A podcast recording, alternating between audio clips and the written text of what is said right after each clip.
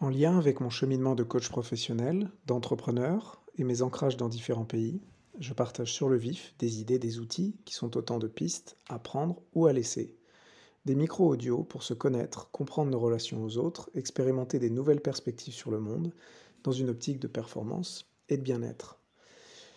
Je travaille pas mal sur la notion de productivité et avec l'idée, je n'ai pas envie de trop en dire, mais l'idée d'apporter des idées un peu nouvelles euh, sur le sujet en, essayant de répondre pourquoi on travaille trop ou comment moins travailler euh, face à cette épidémie euh, post, post-Covid en 2022 où, où j'ai l'impression qu'on a du mal à sortir collectivement alors plutôt pour les gens qui sont dans les industries de services et qui travaillent, euh, qui, travaillent dans, enfin, hors, euh, hors production, peut-être avec leurs mains, je ne sais pas comment on définit, euh, définit ou travailler dans, dans les grandes entreprises ou en indépendant.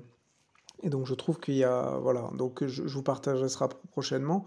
Mais en attendant, je suis tombé sur quelque chose de très intéressant qui est plutôt une recette à appliquer, donc qui n'était pas trop ce que je cherchais, mais que je trouve très bien fait, qui s'appelle l'idée de slow productivity, donc de productivité lente. Euh, en fait, les idées sont assez simples, c'est trois, trois principes pour justement euh, avoir un, mode de, production professionnelle euh, et un mode de fonctionnement productif plus, plus vertueux. Et j'aime bien le, les petits pas de côté que l'auteur, alors c'est quelqu'un qui reprend, je pense, un concept créé par quelqu'un d'autre, mais je vous mettrai les références. Donc c'est Cal Newport, donc ce qu'il dit, c'est pour éviter justement ce côté euh, de tendre vers le burn-out. Euh, donc trois principes. Déjà faire, faire, moins, donc de manière assez évidente, mais surtout réduire le nombre de projets sur lesquels on travaille ou le, le nombre de, ouais, de, de, projets, on va dire ça, en tout cas d'entités de, sur lesquelles on travaille, avec cette notion que on oublie souvent le fait que si on est impliqué sur euh, trois activités, euh, trois, dix activités au sein de son entreprise, il y a tout un travail administratif d'organiser les réunions et de, de, produire, et il y a beaucoup de choses qu'on ne voit pas. Et finalement, on passe beaucoup de temps à se dire à soi-même ou avec les autres ce sur quoi on doit travailler, on ne travaille pas. Donc c'est sa manière de le dire et je trouve ça assez intéressant. Mais le deuxième point, c'est euh, d'essayer de faire les choses au rythme qui est naturel pour vous. Euh, avec donc ça un peu aussi une forme d'évidence, euh, ce rythme naturel, s'écouter un petit peu et se rendre compte des, plages où on est plus productif, mais plus productif où on a besoin aussi de repos, voilà, s'écouter euh, de manière générale. Mais il évoque deux, éléments que je trouve intéressants. Un, l'idée de saisonnalité, au sens où euh, regarder sur une année, accepter la, fluctuation de la charge de travail sur l'année, accepter la fluctuation sur le mois, voire sur, euh, sur la semaine.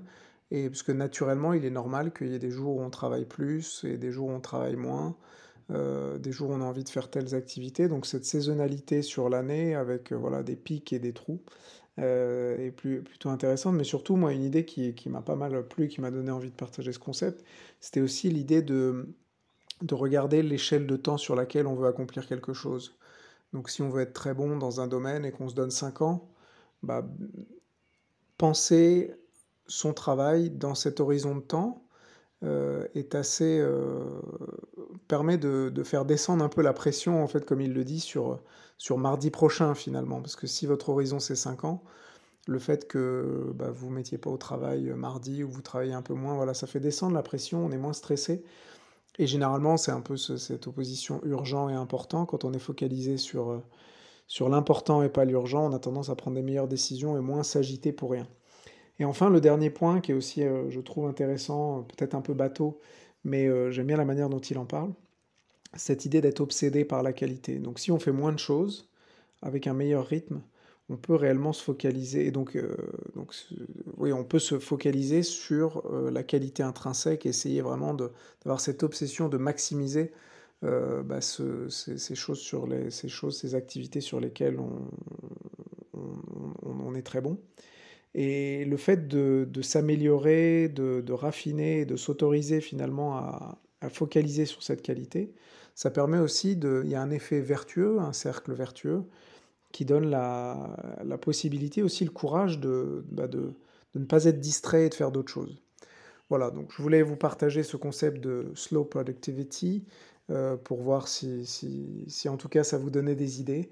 Moi, ça m'en a donné pas mal, et puis à suivre sur ces, ces autres réflexions sur euh, pourquoi on travaille trop.